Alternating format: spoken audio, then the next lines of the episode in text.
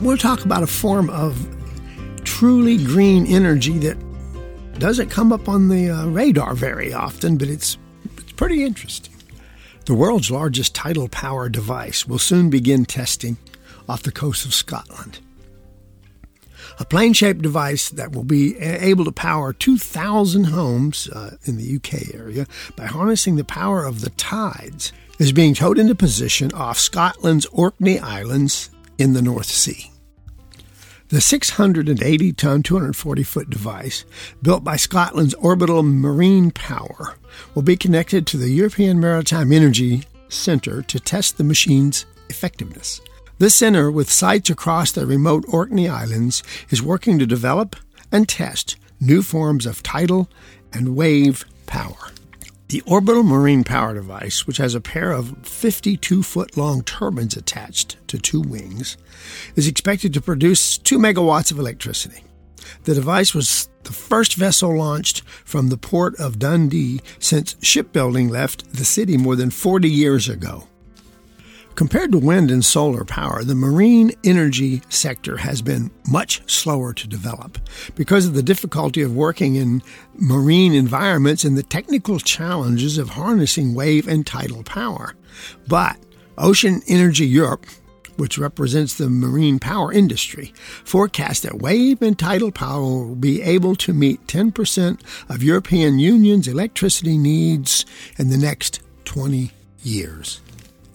And here I want to insert something that's really totally personal, but so strange that this came across my desk 20 years ago, maybe 25 years ago.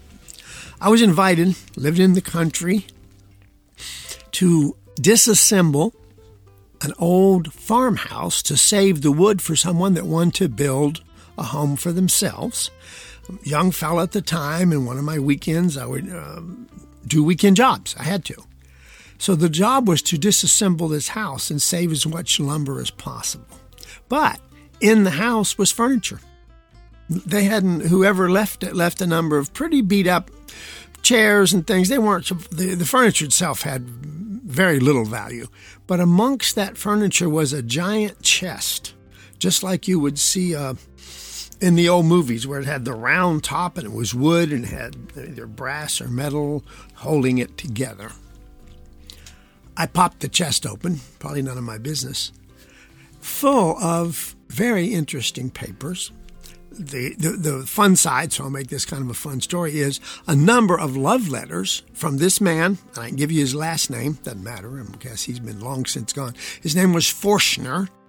And he had written to this lady up in Maryland, he's down here in Texas, and had saved and bundled all of the letters she returned to him. But as far as I could tell, they never actually met any other. They were sort of what we'd call back then old fashioned pen pals. But one thing he sent her, and he had kept copies of it because he had done the drawings himself, was an idea to capture the power of tidal waves or of wave power. Now, this, this guy had written this uh, early, I think 1920s was when these things were, were dated, maybe even a little sooner. And his idea was to build a giant dock, a huge dock off of San Francisco Bay, sticking out in the water, and I mean big enough that it would cover several city blocks, and it floated on top of the surface of the bay. And as the tides went in and out, underneath it were giant turbines. As as the tides came in went up, the turbines spun, and when they went back out a few hours later, they spun all. So it was at least as constant as wind power, if not more, and and he thought would serve a good number. This is when electricity was just coming into being on regular household use, and he come up with exactly the same idea that I just read you about. That's now being finally experimented with over in Scotland. And I found that so coincidental when I ran into this article. So, this is a little backup. This is a new construction idea to capture the power of tidal waves, but it's not a new idea. This man had thought of this now at what appears to be at least a hundred years ago. So there's my direct connection. I unfortunately released those papers to the people that had bought the house because I technically it was theirs, and went back a few years later when I finally got where I was writing for a living part of the time, and they had not bothered keeping up with the original papers. So I never went to look him up. He had claimed a couple of other patents. One, believe it or not, was an improved broom. Very strange, but it he patented it. And the other one was he had tried to patent airfoils for an airplane and had some interesting letters from people that represented the Wright brothers. So pretty interesting fella just to find him in a an old chest in an old house in South Texas. There's a change of subject here. This is my quarter of the show when I do what I call biological factoids. And I'm going to try to condense. I have spent well, a few hours learning more about a thing called palm oil. We've discussed it a few times in the past, but I don't think most of us, I certainly didn't realize the consequences of growing palm oil on a worldwide basis. To begin with, you should know, and I was sure surprised, that palm oil is found in roughly half, half now, of the United States grocery products. It has devastated tropical ecosystems, released vast amounts of CO2 into the atmosphere, and impoverished rural communities in many parts of the world. But efforts are underway that could curb the abuses of this ultra power worldwide industry. A few weeks back, the Sri Lankan president announced that his government would be banning all imports of palm oil with immediate effect and ordered the country's plantation companies to begin uprooting their oil palm monocultures and replacing them with more environmentally friendly crops. Citing concerns about soil erosion, water scarcity, and threats to biodiversity and public health. President Gotabaya Rajapaksa, I'll only do that once, explained that his aim was to make the country free from oil palm plantations and palm oil consumption as soon as possible. That's really a pretty radical move, but as someone who has studied the global palm industry for several years now, just out of interest, I fully support his move in that direction. In studying the palm oil business, I've discovered that worldwide, production of palm oil has skyrocketed in recent decades. Oil palm plantations now cover an area, listen to this, larger than New Zealand. But the boom has meant devastation for the planet. The oil palm plant thrives at about a 10 degree north and south area of the equator, a swath that corresponds basically totally with our tropical rainforest. Though they cover just 10% of the Earth's land surface, these ecosystems support more than half of all biodiversity on Earth. In Indonesia, the world's number one producer of palm oil, habitat loss due largely to industrial agriculture has meant that such iconic species, and it is really neat, as the Sumatran elephant, orangutans, rhinoceroses, and at least one subspecies of tiger in addition to various species of hornbills, it's a beautiful bird, incidentally, have been pushed to the brink of total extinction.